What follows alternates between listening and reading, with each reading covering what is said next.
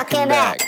Welcome to Decision Space, the only show to take place right here, in the space between the turns in your favorite games. I'm Jake Friedman, And I'm Brendan Hanson. and this is the podcast about decisions in games. Today, on the 101st episode of Decision Space, we are leading a session called Decision Space 101 Everything that you need to know to get into Decision Space. This episode, uh, Jake and I decided to record as a gateway for new listeners, somewhere where you could point uh, you, hopefully you're a new listener, to to learn what Decision Space is, what we've been doing for the past 100 episodes, why we think our show stands aside as something really interesting and unique in the board game podcasting space. We want to get you up to speed. A lot has happened in the past two years, and we're going to reflect a little bit, but also help you find the best places to jump on the path and join us on this journey in decision space. And if you're a longtime listener, don't go anywhere. There's going to be lots of great discussion about some of the past episodes that we've done, and also a look back at some of the lenses we've created over the course of this project that will absolutely be relevant to you. And we'll be counting down our top 10 favorite episodes that we've ever done on this episode as well. So that should be fun. And if you're a new listener, welcome to Decision Space. Yeah, Jake, I feel like the best place for us to start is with this core question that you post. If someone reached out to you and said, Jake, I heard you have a podcast or I heard about Decision Space, where should I start? What would you say? So, this is actually a question that we get quite a bit in the Discord. Um, so, I think there are three really good answers to it. So, I'm curious to hear what you have to say as well. But for me, I, I would say if if I was pointing somebody to one single episode, I would point them to Games Our Agency is Art, uh, episode 67, where we interviewed philosopher C.T. Nguyen. I think that's just a really intriguing place to start. Um, that kind of gets at the core of sort of what we're trying to accomplish with this show, even though it sort of stands alone as like this wholly unique episode. And I think that is the place to start, especially if you're like, what are hobby board games? Mm. You know? So I think if you're like a brand new listener, brand new to board gaming, that would be the number one place to start. If you are already a hobby board gamer, place I would direct you is would be to look through our catalog of episodes and pick the board game that we've done a deep dive that you enjoy the most, that you are most knowledgeable and proficient in. Pick that and listen to that deep dive episode. Uh, and I think that will be a great way to for you to sort of understand what we're doing here through your knowledge of that game and probably also figure out if this type of deep dive that we do here uh, is something that you find value in and enjoy listening to. And then number three, I would say if you're a fan of somebody that we've interviewed outside of ourselves, whether that might be CT Nguyen or Jamey Stegmaier of Stonemaier Games, Paul Salomon, designer of Honey Buzz, or uh, gnarly Carly gaming, like picking an episode with one of those folks that you might already have some context with, whether through following their content or playing their games, might be a great way to sort of like jump in and see what we're all about too. So those are my like three distinct starting points for a new listener. I think that's perfect, Jake. And you sort of captured it. So I'll just add that if you're totally new to Decision Space, take two episodes. So we really do two primary episode types. We do these board game deep dives. That's your peanut butter. So you want to get in there and enjoy the peanut butter, explore the games that you know well at first, and then I really encourage you to dip into some of the games that you don't know and maybe exploring them from alongside us in one of these episodes will help you learn if you're interested in the type of decisions that games offer. And then there's the chocolate episodes, the topical discussions where we talk about things like objectives in games or theme. And we're going to get into our favorites of both of these episode types as we continue this discussion. But I'll say if you're trying out Decision Space and you've come here, try the peanut butter and try the chocolate. Hit a topical discussion and hit a game discussion. So you need both. It's the whole Decision Space package and it's it's that's what makes it special. The last thing I would add to this prompt about where to start and this coming from me as the one who does the editing on the show is that we actually I specifically got a new microphone that has really improved our audio quality. That was something I was able to purchase thanks to our Patreon supporters. So thank you so much for that.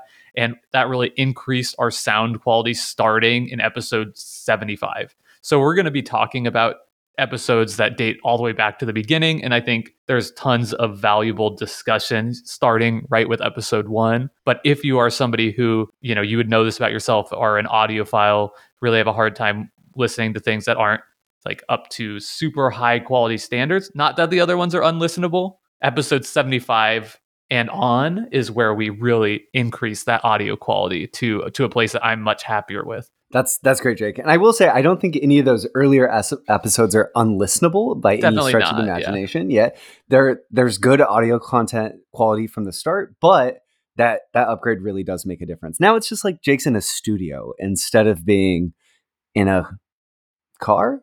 A little tinny, I don't know. Yeah, maybe in an apartment with a bathroom that Jake's hiding in. Let's call it that. Okay, that sounds good. Great. So I think at the outset, too, Jake, we should really reflect on the mission of the show, what we've been trying to do for these last hundred episodes, uh, both as a way to sort of cue in new listeners and then also just talk about where we're going uh, and what we want to do going forwards. So I think the, the most important question to kick things off is why decisions? Why is this a podcast where the primary lens is analyzing decisions in games specifically? These games are big. There's so many things that people could focus on. So why'd we pick decisions? I think for me, it comes down to a couple of factors. Of course, always a couple of factors. uh, the first being, I think that it is something that differentiates us from some of the other podcasts that are out there. You know, there are so many amazing podcasts that I know and love. I'm not going to try and name all of them, but I'm sure there, if you're listening to this, there are probably other podcasts in the board gaming space that you listen to as well, or at least are familiar with that really do a good job of like covering new hot games, right? What people are playing now. And a lot of times those reviews just focus on uh, sort of the the theme, the value, the mechanics, uh, and the general feel of the gameplay, just to kind of give you that general impression. But they don't really dive deep into the actual decisions you get to make in those games. So I think that was important to me uh, as you know, sort of strategically to differentiate this show from others that are already out there, but also because that's just how I think about games. Right? That's naturally the way that I approach board games, the ones I play, uh, and, and and the way I've always sort of talked about them from day one. So I think it fits with who I am too as a game player and someone who likes to explore this hobby space. Yeah. And I'll just add that I think that decisions are so much of a reason why we often enjoy games. But like you said, Jake, it's not always when we discuss media, when we're coming from different forms of enter- entertainment, whether it's watching movies or reading books, we, we develop a lot of language to discuss that media experience, whether it's talking about, you know, sort of the pace of it or how visually it impacts us. And I think that because of that, humans are really good at discussing those aspects of art and entertainment, board games included. But I think that board games certainly are un- a unique form of entertainment in the fact that they have decisions. Lots of hobbies have decisions in them. But I think that they're an aspect of games that make games feel special. They're so emphasized in games. And I know I personally wanted to develop a richer toolkit for discussing different types of decisions in games and how games impact and influence how I experience them. Um, so that's just sort of like a lifelong quest that as a designer and game player and uh, person who's interested in understanding games more because I love them so much, I wanted to do. So I wanted to go on that journey with you and all of our listeners because I think we can learn a lot about games and why we love them just by coming from that vantage point. And also, the name of our podcast, Decision Space, is no accident. Not only is this literally a space that Brent and I get together to talk with you, listeners, about decisions in games, but also it's a term in the board game hobby that has been thrown around certainly since I've been in the hobby, but usually on other shows and other forms of board game media, you'll hear kind of phrases like, "Oh, that I love the decision space in this game," or "This game has a really rich decision space," or uh, maybe a, a shallow one, which which made me bounce off, or I bounced off the decision space without like a lot of exploration of like, okay, but what does that mean? So I think part of the quest is just to sort of answer that question, and, and like you're saying, add some terminology that can help us convey more of those thoughts and feelings to the audience. Totally. I think, Jake, it might be natural to state like three goals of the show that I have written down here. And then we can read a listener mail from a longtime listener. Because sometimes it's easier to reflect on what you're doing by listening to what someone else says you're doing. And if it's really con- succinct, it can be great. So we're going to do that. Here's the three goals, Jake. And then you can sort of maybe confirm if you're on board with all these three goals. So, number one, leverage the lens of decisions to better understand games, how and why they work. That we just kind of covered. I think that's clearly a solid goal of this show. Number two, create evergreen deep dives of games that capture the essence of playing a game and unpacking their decisions. Yeah, 100%. We do that all the time on the show. It's like 50% of the episodes we've ever made. I, and I think that's something I really want to like credit you with. That's something mm. you've really driven from the beginning of making sure that we are creating something that is evergreen, especially with the deep dives. Mm. And sometimes the topical discussions, we might talk about some of these episodes later of like, I just went to a convention and played these 19 games. That might not hold up as well in five and or 10 years. But when the episode is like this was my experience learning Tigris and Euphrates and now and now what we think that decision space is after so many plays that really is something that holds up over time yeah, and I think that that was a stated goal, like you said, uh, from my part from the beginning, just because it does allow people to go back and check out those episodes. And I think it might be of interest to note too that how we talk about games will shift over time. So interestingly, it kind of becomes a some interesting artifacts maybe of how we even see games and approach them. And I think my goal and your goal too, to some extent, with those episodes, Jake, is you should just be able to listen to one of those episodes, even if you've never played the game, but walk away from it saying, oh, I think making decisions in this game would feel this way. And then that's a win for me if if listeners could. Yeah, I, and to put an even finer point on it, as we explore decision space, sort of a sub goal there would be that somebody could listen to our episode and think whether or not this is a decision space that they would want to seek out and explore on their own. Yeah. You know, compared to other shows that are offering other vantage points and perspectives that help people understand if they might like a game based on the things they're looking at. Like, can we do the same, but from this lens of decision focus? Totally. Okay. Here's the final one. And we've talked about this some already as well, but I just want to make sure it's stated out, up at the top. Equip ourselves with the language and perspective on why we enjoy games, some games more than others, from the vantage point of decisions specifically. That sounds good here.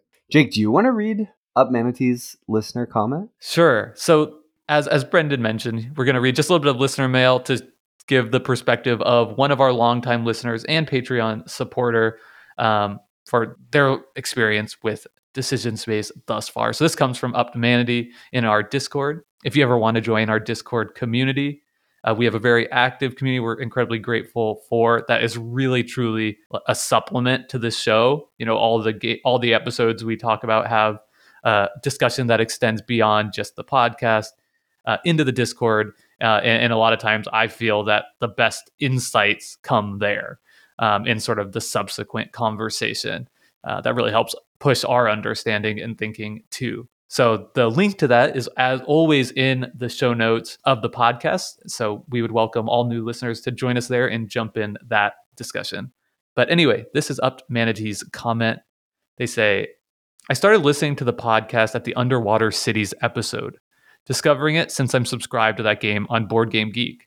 I'm really drawn to the pod because it's similar to one of my favorite parts of the hobby, the post game debrief. Not because I want to try hard, but because I think it's super fun to analyze games and experiences at a slightly deeper level. It probably comes from years of MTG, where you get to chat about thoughts and musings in between draft rounds or on forums. That's a background that we both share as well. These kinds of chats I feel are somewhat difficult to find online for hobby board games because it's it it a bit falls in between people enjoying just casually playing within their own groups slash playing games only once or twice and people that are way too into and tryharding the competitive mindset of a specific game. Bring it back to the pod. I still enjoy the discussions, even if it's not about a specific game or specifically the decision space of it. I just like the discussion going a bit deeper than the usual surface level reviewy stuff that is on most other podcasts. I've really liked your lenses and other non game related episodes. Those are also some of the post game discussions that I have on game nights when the conversation drifts away from the game we played, sometimes because we springboard from that discussion into a larger topic, like about a mechanism or some other phenomena that was relevant to the night's game. Jake, thank you for reading all that. And uh, Up Manatee, thanks for so succinctly saying what sort of capturing what we're trying to get at. And I, I just want to highlight, you know, in the intro to the show, Jake, we always say, Welcome to Decision Space, the only show to take place right here in the space between the turns of your favorite games. And I think this comment from Up Manatee sort of gets at what we're trying to get at with that intro, which is that this is really supposed to be something like a deeper reflection on the games we play together. Uh, and an opportunity for us all to sort of play games together via the Discord, like you said, Jake, and just to kind of take it one step further than we normally would and help each other figure out how to.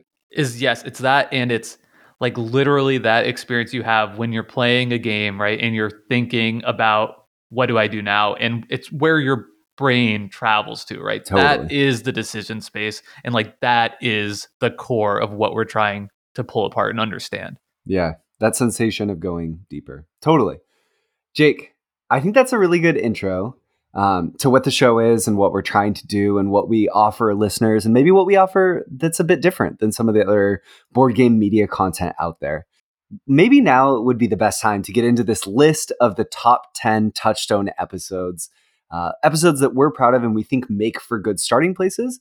But I know before we do that, Jake and I each have two honorable mentions of episodes that we really enjoy that we would recommend listening to, but maybe don't quite fit into that succinct list of top 10. And I will say, if we cover one of the episodes in which we talk about those lenses, the language we've developed to look at different, to discuss decision spaces, we'll sort of dwell on that and discuss uh, how we feel about those lenses now. And maybe detail them a little bit in short so you can get a quick, you can decide if maybe that would be of interest to you. Sounds great. So I'll get started with my honorable mentions briefly. And my first honorable mention, probably a surprise to nobody in the Discord, but it is episode 29, The Sport of Kickball. And this would be a little bit unfair to include on our top 10 list because it's one of the very few episodes that Brendan wasn't on. But this game, this podcast episode holds a really special place in my heart because uh, just the way it came about was very different uh, rather than recording virtually with a uh, a Zencastr room like we're doing now. I was actually sitting in the living room of a friend's house back home in Lawrence, Kansas, with two very good friends of mine, and also who happen to be two of the best kickball players in that entire community and the world. Um, and we just sat around and tried to apply the same decision space lens to a sport that the three of us knew intimately well. And and I think the the results were really fun and exciting. Uh, I mean, I just had a blast doing it, uh, and it's something I want to do more of with this show. So it, it's it's a unique episode in that it's obviously not covering a board game, but I think it proves as a case study that this same lens could be used to apply to other other types of games besides just ones we play at our table and something I want to continue in the future potentially with a disc golf episode um, or or some others like it. Nice. Yeah, I think that one awesome thing that I remember about that episode is it is definitely a conversation from people who love the game of kickball, the sport of kickball, and that reminds me so much of our coverage of hobby board games in a way that's sort of I don't know. It, it's just heartwarming to hear people who love something so much talk about it and to get insights into it as an outsider. And I am an outsider to the game of kickball. Yeah. And my next honorable mention is episode 68, reviewing 14 games uh, and our Geekway convention recap. And this is all just a personal bias pick where it was really fun for me because I just had a weekend at the Geekway convention playing all these different games. And uh, it got to be, it, it was sort of the, the Jake show on that week's episode where I got to basically get interviewed by Brendan and talk about these experiences that I've had with all these games. And I think it's another fun and unique episode. It's really a closer approximation of sort of the more reviewy type content that Up to Manatee was talking about above that isn't typical of our show, but I think any opportunity that we just get to like cover a bunch of different games is kind of rare for us, and I think it's always exciting when we do it. Um, so that that was a really fun one. Where if you're interested in just hearing our thoughts or my thoughts specifically on a bunch of different games, that's a, that's a good one to go to for that.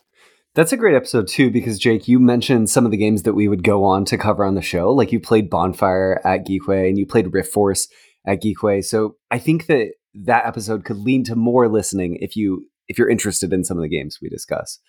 So all right, Brendan, let's hear your honorable mentions. Okay, so my first honorable mention is a recent episode, episode 97, which is the deep dive into BattleCon, the tabletop fighting game for two players uh, with advanced options for more.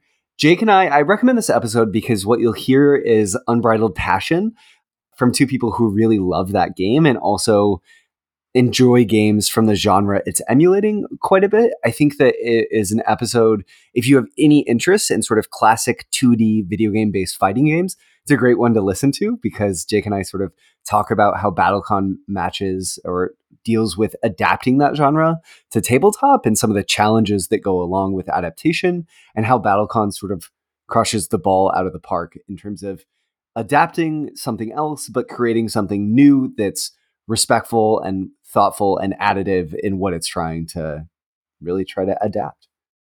Yeah, I agree. It's a really fun episode, and it was really validating too. We posted a link to this in the uh, level 99 games discord and they're like for their battlecon enthusiasts. And it's always kind of nerve wracking when we share our episode deep dives with like an audience that's way more knowledgeable about the subject matter than we are. But in this case the the group really responded warmly to it and kind of you know gave us the feeling that we got it, you know, which isn't always the case, you know. Sometimes audiences are, are pretty harsh um, when we, we come through. Not that we are claiming to be experts at all, but uh, it, it, felt good to uh, get that feeling of like, oh, we, we actually we did this right, totally. at least in their eyes. Yeah, yeah. My next episode that I want to recommend is another game episode. This is episode seventy nine, a deep dive of the Isle of Cats. This is a polyomino tile laying game in which you're trying to rescue cats from an island and fill up your board. I think this is a really strong episode because it's a game that Jake and I knew was very popular, but I think both went in thinking it might not be a game for us. There's a lot of systems in the game that all interlink, and it makes the game a bit of a bear to learn.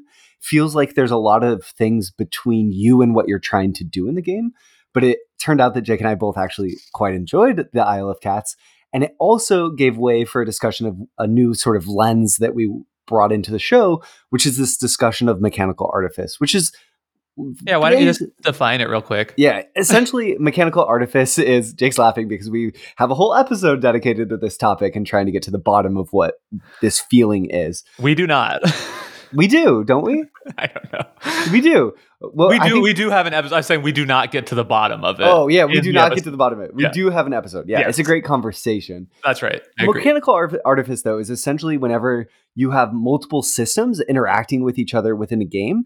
Uh, they, so it creates space between you and what you're trying to accomplish in the game such that you have to interact with one system to interact with the next, which adds this different kind of complexity than if you have lots of adjacent systems where you don't have to go through one to get to the other.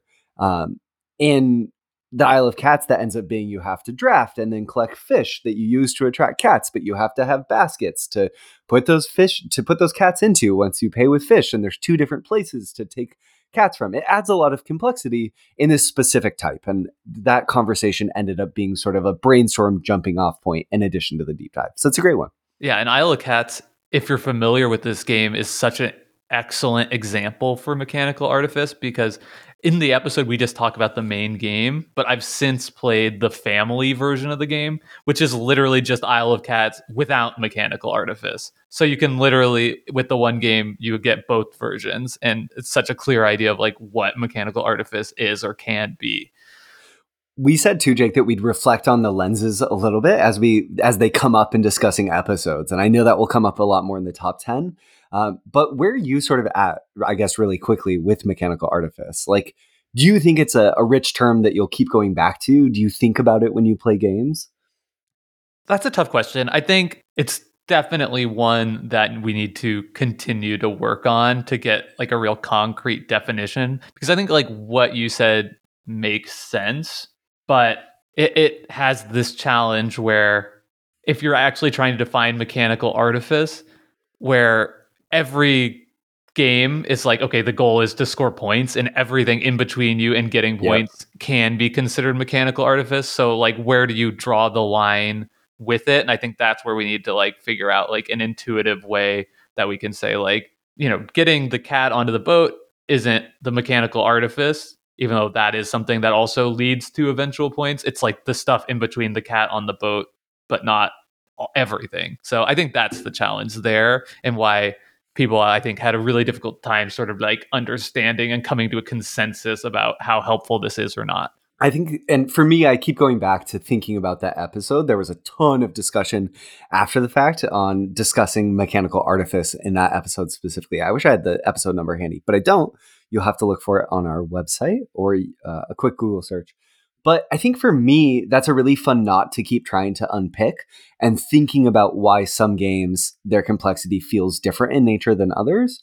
Uh, and the ways in which systems can interact to create sort of additive complexity, where each system on its own feels rather simple, but combined, there's sort of this amplified effect that makes the puzzle uh, more precarious to navigate. And I think I'm really interested in that from a design perspective and understanding how that as a tool can be used to create richer puzzles, uh, but done so in a way that don't make them too uh, opaque in nature, where players can't approach them as they're learning and feel a little bit lost in navigating the decisions initially.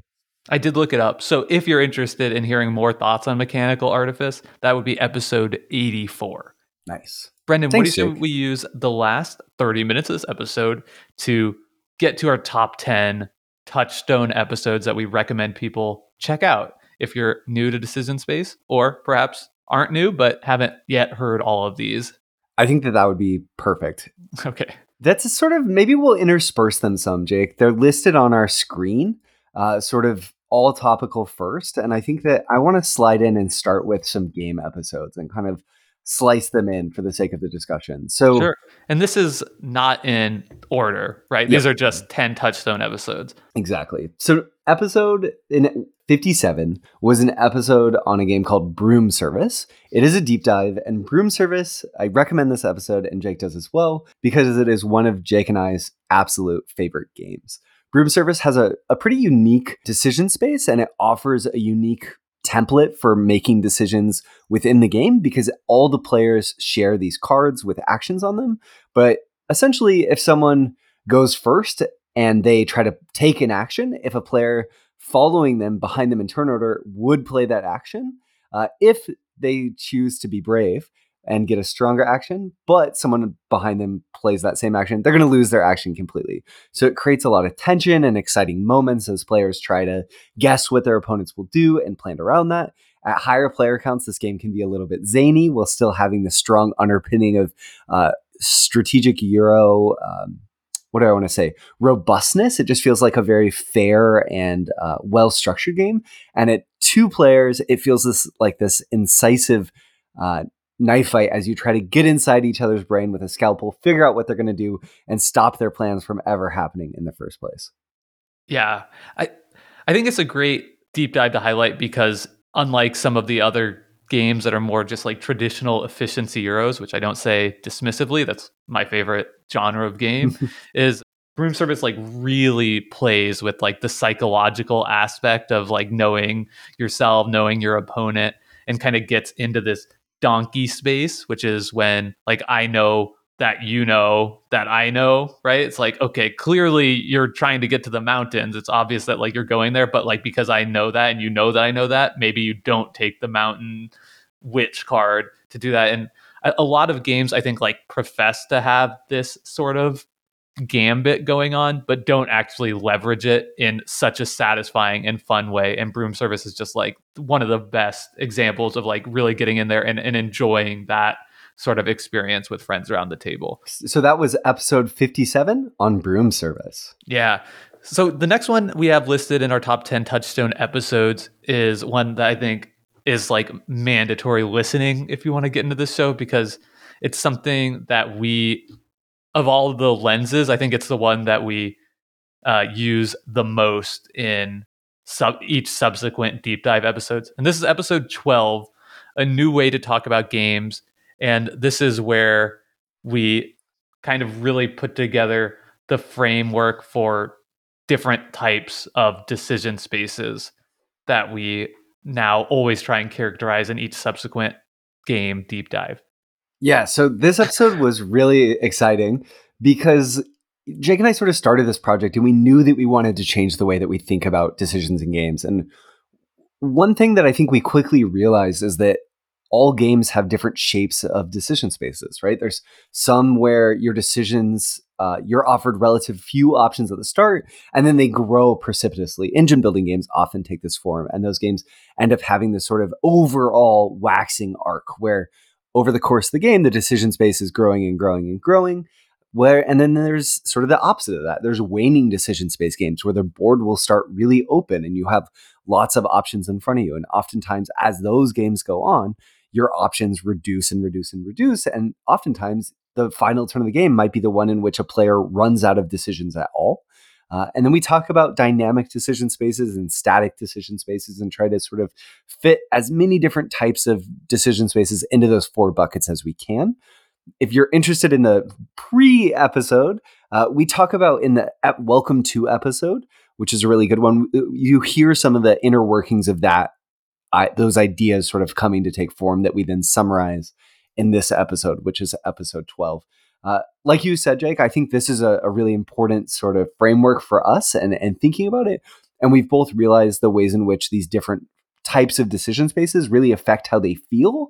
I think we also have realized as time has gone on that you can't always fit games super cleanly into one category, that lots of games have sort of different systems that are going in one direction or another, and what that makes the predominant feel of the game feel like. Sometimes uh, is tough to parse. But I think that this is a really good starting point for discussing games decision spaces, and it, it always kicks off an interesting discussion for us. Yeah, to to our goal about like helping people understand if this is a game a game they might like or not like via exploration of the decisions in that games. I think the shape of the decision space has been like so key mm. and helpful in that because I've definitely realized there are certain shapes of decision spaces that I'm more likely to like than others. So like for me, I really tend to like waning decision space games in general. And we've even like with help from listeners in the discord to flesh out these topics we've even like been able to identify more specific shapes so like a punctuated waning decision space game uh, maybe more on that in just a second uh, I've found is is a decision space that like I, almost always I'm going to like really really enjoy and and I've you know after kind of exploring that and realizing it and then like comparing it back to my top 10 favorite games of all time like oh wow like many of these share the exact same decision space shape. Um, so I just think that's helpful. And I really want to credit you again for sort of leading the creation of this framework because I really feel like doing this show, right, we want to put out something that people enjoy and that's like a, a contribution. But like I think this sort of framework really felt new. And when we did this in episode 12 i was like okay wow that really feels like a contribution to the hobby and the type of discussion that can take place and I, I don't, you know, that's not something I would say lightly. Thank you, Jake. And I think that for me, this is what sort of emphasizes what you just said. Is it kind of changed the whole way that I just look at games uh, and think about games generally. And it's it's sort of fun from a design perspective also to think about okay this game has a has a waning decision space. That means the end of this game is going to be particularly tense maybe? What can i do to sort of emphasize that tense, tenseness? Or maybe i don't i want to create a waning decision space that feels less tense. How can i go about doing that? It sort of gives you a way to think about the experience of playing games just based on the shape of the decision space that's transferable in a way that you can learn more about games generally just by taking a step back and viewing it through this lens. So here uh, it's definitely something i'm really proud of. And i think like jake said mandatory listening episode 12 a new way to talk about games and that's our earliest top 10 recommend. So, yeah. Yeah. So you can skip 1 through 11. No doubt. Yeah.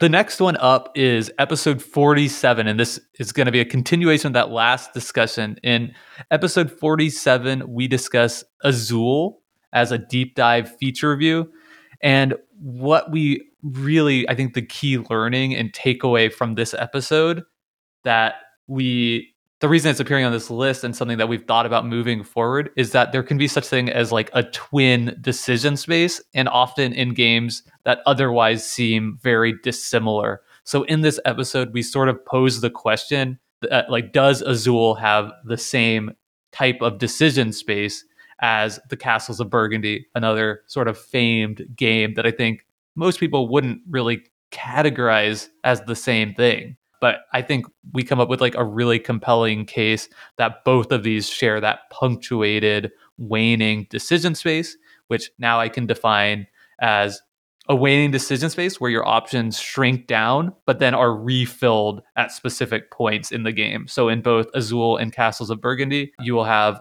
a bunch of tiles come out at the beginning of a round. They will all be dispersed among players, and then at the beginning of a new round, a punctu- at a punctuated moment, uh, all the tiles are refilled, and then you play that waning game down again. And yeah, I think to me that was like a pretty crazy revelation, and really got me thinking about like what are some of the other uh, games that might share this shape and, and, do I like those? And I found out, yes, in fact, like turns out Bruges, another one of my favorite games, also shares that exact same shape.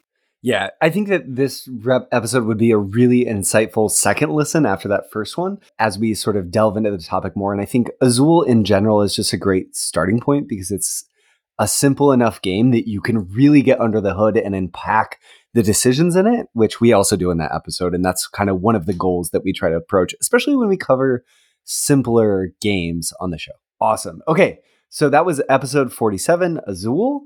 The next episode on our list is another topical discussion, which we always call these episodes what we talk about. So you'll hear that come up a little bit. But this is episode 36, a new way to talk about theme. This episode was created in response to this feeling and sensation and this conversation that I've seen come up in board games for almost forever, since I've been in the hobby at least, which is that some people find uh, games by this designer, Reiner Knizia, really thematic. They say like, "Oh my gosh, this this game just feels so thematic to me." And other people will always invariably come into this conversation and say, "What are you talking about? His games are themeless. There's no theme here whatsoever." And Jake and I wanted to sort of unpack why that is. How could two people play the same game and one person saying, This is a thematic win? I feel like this is such a thematic experience. And someone else say, What are you talking about? There's just no theme here. It's clearly abstract in nature. So in this episode, we, we had a lot of discussions around this, both Jake and I together with members of our Discord community. And we sort of broke down that there's really three primary ways, three types of theming in games, and, and ways that games can uh, express their theme. There's environmental theming, which is sort of all of the ways in which the game's presentation conveys its theme. It's the setting would be included in this also. Like, what is the, some people will say, what is the theme of the game? Oh, its theme is space. I think what they're actually talking about is the environmental theming of the game and the setting. The art, assets. And I think, yep. and I traditionally, I think this is when people just say board game theme, this is what they're thinking about. They're kind of getting at. Yeah. Yeah. Then there's that the, would be my guess anyway. I think so too. Then there's the mechanical theming. Basically, how do the mechanics of the game evoke particular feelings and make you uh, feel what you feel uh, within the game? So, games that have strong mechanical feeling oftentimes convey a particular perspective through literally the mechanics themselves. And then finally, there's the what we call in the episode decisional theming, and what we've now started to call this a little bit more or the agential feeling. So, how much do making decisions within the game make you feel like what is being portrayed is actually happening? So, this is sort of the type of theming where in a lot of Reiner Knizia's games, where people will say Tigris and Euphrates isn't a thematic game, it's an abstract game. There's no theme there. And other people will say, no, it's so thematic. You get to see the rise and fall of civilizations maybe Tigris isn't the best example because I don't know how much you feel like a leader in that game, but you definitely feel that you are contributing to the rise and fall of these little simulated civilizations, excuse me, across the Fertile Crescent. Yeah, exactly. And I, the way I think we put it on the episode that I really like would be environmental theming is like, does it look like farming? Mechanical yeah. theming is like, are the mechanics related to farming, right? Are you uh, planting crops or you know harvesting crops trading crops and then a gentle theme would be do I feel like a farmer Yeah, when I'm great. playing this game? Totally. So that's episode 36, a new way to talk about theme, one that will definitely give you food for thought about how games express what they're about through what they are. Yeah, and we don't really talk about theme much in most of our deep dives just because of our lens, right? We're focusing specifically on decisions in games. So it doesn't always make a ton of sense, or there's not like necessarily like an easy, smooth transition to theme all the time. And just saying, like, now we're going to talk about feels like, right, that is a little bit straying away from like our mission with this show. But having said that, like, I wish we could find a way to like incorporate this discussion maybe a little bit more in some of our deep dives Mhm. because the more I play games, the more I realize, you know, even the environmental theme, like the art assets of a game, can be just so important in putting you in this like mental space like you know h- how uh, how much the the art feels like space and farming or whatever like does that change the way you enter decision space and think through those decisions i think it does Yeah.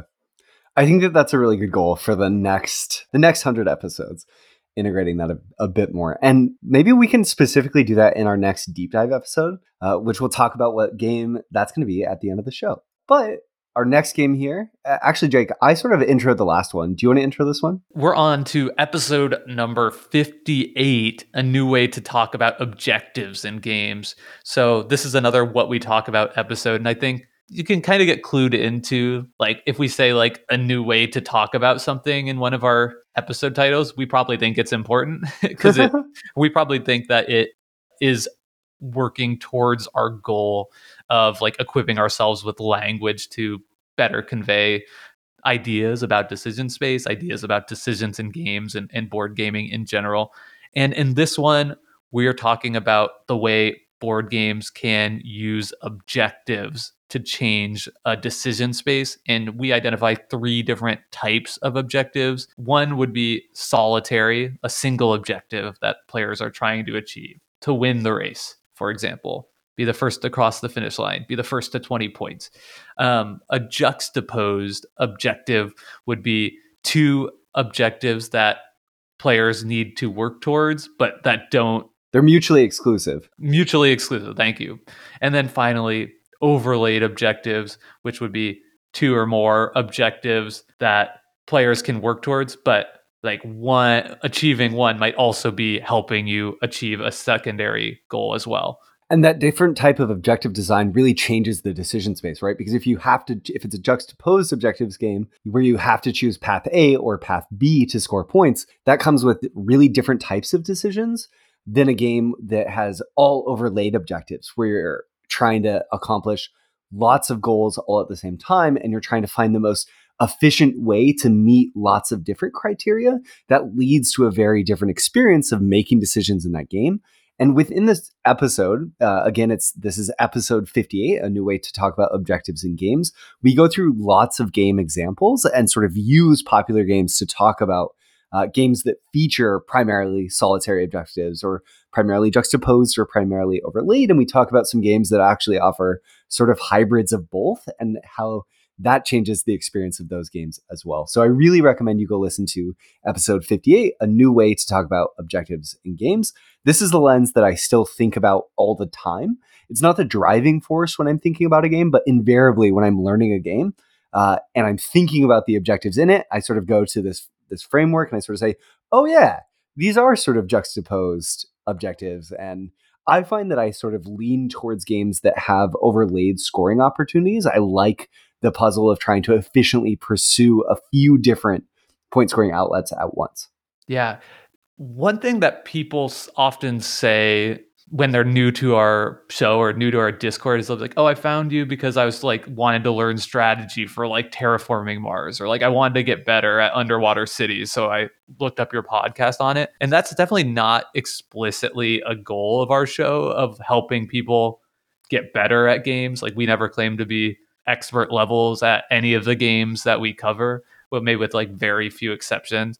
And while that's not like an explicit goal, I think some people have found that some discussions have helped them. And I think that this episode might be one that can help mm-hmm. you it's kind of like a general lens that you can apply to any games that might help you like think about your strategy and, and reformulate your strategy in different ways. Like, can you identify what type of objective the game has, and if so, you know you can use that to inform the decisions that you make in, in a kind of a, a, way that i think is unique to some of the other lenses that we've done totally so it's episode 58 a new way to talk about objectives in games the next episode that we want to point you to jake has already mentioned that's episode 67 games agency as art a new way to talk about games with C. Thi Nguyen so, C. Thi Nguyen is a philosopher who writes about games, about society, about incentives, about gamification, and I think a little bit about trust, which is sort of interesting. But specifically, this episode is jumps off on his book specifically, which is called Games Agency as Art,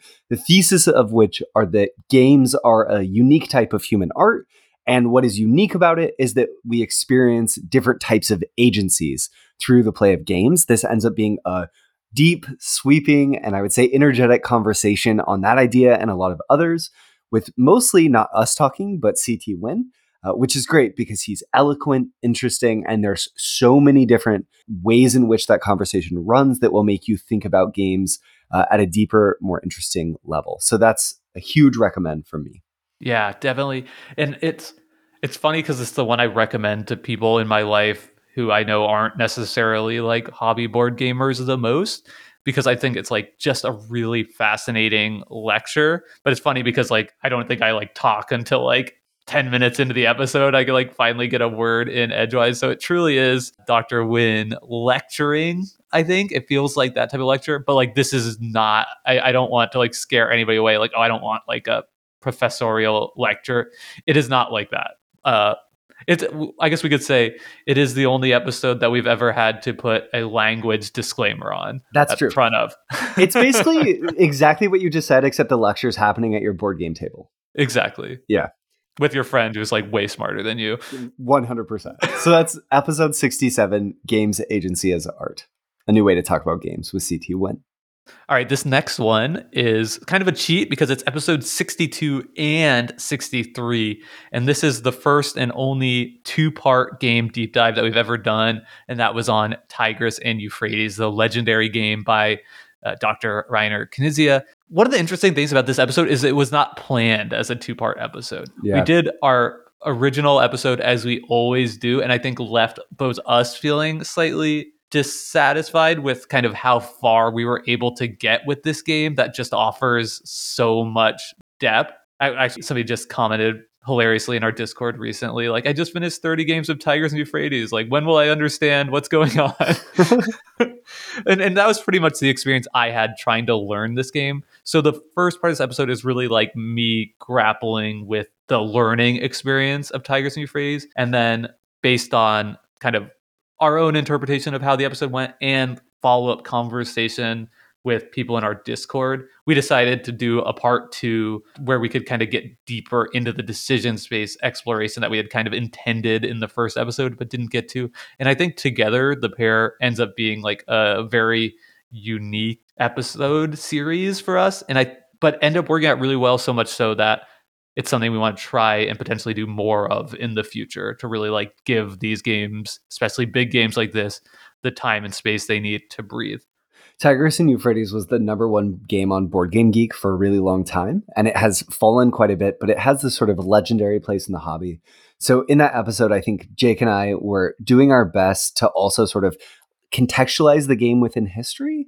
Uh, so, at the start, I did a bunch of research about Reiner Knizia, the developer of, development of this game uh, in the background and where how it sort of came to be. So we talk about that history, and then like Jake said, it sort of ends up being this perfect foil between someone who really loves the game, me, and someone who had a pretty painful experience learning the game, but I think wanted to explore it really deeply and is sort of grappling with why maybe that game doesn't completely align with more modern sensibilities in a way that reveals some really interesting things about just decisions in games generally. So if you're a Reiner Knizia fan, listen. If you're a Tigris and Euphrates fan, definitely listen. And even if you don't have much of an interest in Reiner Knizia or Tigris and Euphrates, I think listening to this episode might teach help you understand more why. Yeah, or maybe if you played it once and you're like, I don't like this at all, and Yeah. you're looking for an explanation for why you feel that way when so many people think this is the greatest game of all time or, or near it, I think that you would also find a lot Totally. uh, to you can kind of commiserate with me in, that, in that first episode especially So those are episodes 62 and 63, Tigris and Euphrates. So the next episode that we recommend, and there's three more, uh, the final two are kind of a, a pair, but this next one is episode 74, Depth and Size in Board Games, what we talk about. So basically, Jake and I, for a long time, had sort of danced around this this topic, which is that when people talk about decision spaces, they talk about, oh, that feels like a really big decision space, or that feels like a really deep decision space. And or we did that a lot in the early episodes too yeah Exactly. And I think we wanted to make more specific the conversation and, our language on the show uh, about those topics. So we went and explored conversations that had already happened uh, in the academic space on depth in games. And we talked about size as well, talking about con- concepts like decision space tree size and branch factor, nodes nodes. Exactly we really dive into sort of, you know, people will talk about decision trees. This is the episode where we speak to that a little bit more directly on the show. I don't think we always want to take the show in that direction, but this is an episode where we really grapple with that. And I think the conversations on depth, especially, are really interesting and why that's a, a very different thing than having a big decision space or a small decision space and what sets deep, deep games apart.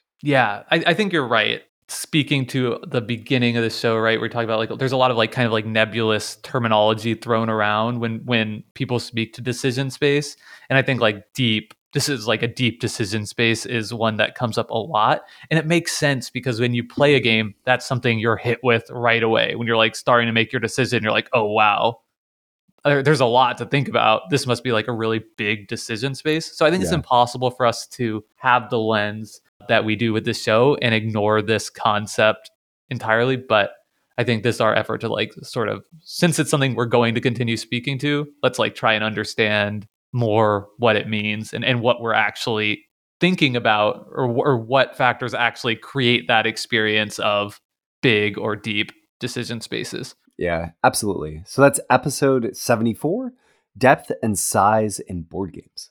And the last two, we'll, we'll pair them together because they are a pair of episodes, uh, is episode 48 and episode 98. So these are our two end of the year sort of blowout where uh, I think we do something that's pretty unique to our show where we look at all of the games that we've deep dived throughout the year and we rank them. We create a list of our favorite, or sorry, our least favorite, all the way up to our favorite decision space slash game of the year. And I think these episodes are important. So episode 48 was when we did that for 2021.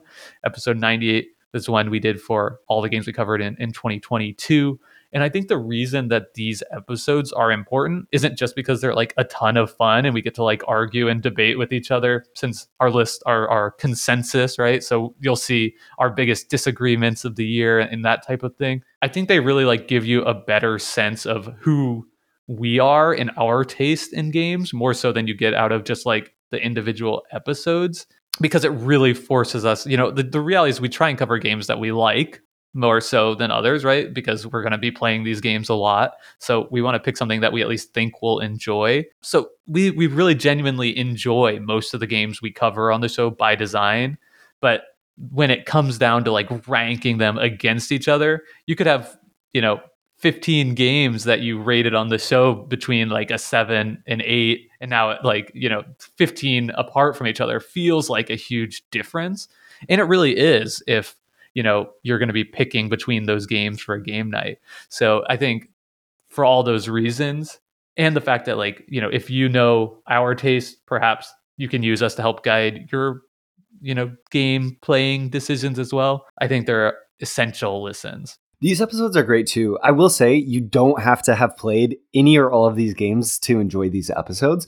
Jake and I, when we're discussing the games, always give a quick summary of what the game is, how how sort of the rough structure is before we sort of reflect on our thoughts about the game. So this is also these episodes are a natural way to sort of learn about every game we've covered on the show so far, uh, at least up to these stopping points and then see if there's more episodes that you're interested in. I always have a blast recording these episodes with Jake, and they're some of our most listened to episodes. So they were sort of a no brainer inclusion here. And I'm already, the beginning of 2023, I'm already looking forward to next year's episode. Me too. And it's like, we're not really like hot take people. I mean, sometimes we have hot takes on the shows, but that's not like what we're going for. We're not trying to be like, you know, div- divisive, attention grabbing like yeah. that's not part of our marketing plan. For better or worse. Right. uh, yeah, maybe that's why we have such a meager following. No, we're super grateful for all our listeners. But in these shows, it's like you can't get away from it, right? You come yeah. up with your list and you're like, oh man, that's at 26 for us. People are going to be pissed about that, you know? We put Agricola where? exactly. so I think for, for that reason, too, uh, just like the those like moments that inevitably come out of these uh, they're a fun listen. They're also cool because we get to talk about our favorite designers so I'm not going to spoil anything but definitely check out episodes 48 and 98 we rank all the games of 2021 and 2022 jake that's decision space 101 what, do you think? The last thing I wanted to tell new listeners is the other thing we try to do that I think is slightly unique to our show is we try and let our audience know ahead of time before we cover games.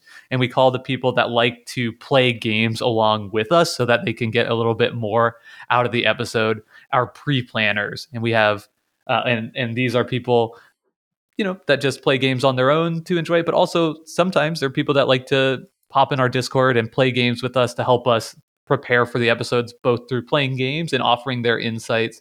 Uh, so we're grateful for our pre-planner community. So if that sounds like something you might like, you should know that next week we'll be covering Renature by uh, Wolfgang Kramer and Michael Kiesling. That is available to play for free on yucata.de, uh, a website uh, that offers many awesome digital implementations of board game Following that, we will be covering Colorado in a couple weeks beyond that. And then beyond that, we'll be covering Barrage. And Colorado and Barrage are both available on Board Game Arena. I'm not sure if they're premium games or not, but you can find them there. And you can certainly find people to play all of those with in the Decision Space Discord. And Barrage will be, uh, there's going to be lots of topical episodes interspersed. So we're going to give a lot of time for people to to learn and pre-plan Barrage with us, but we wanted to put it on the horizon as it's a pretty big game, and we'll, that's one where we're thinking maybe we'll do a double episode and really dive deep on that one,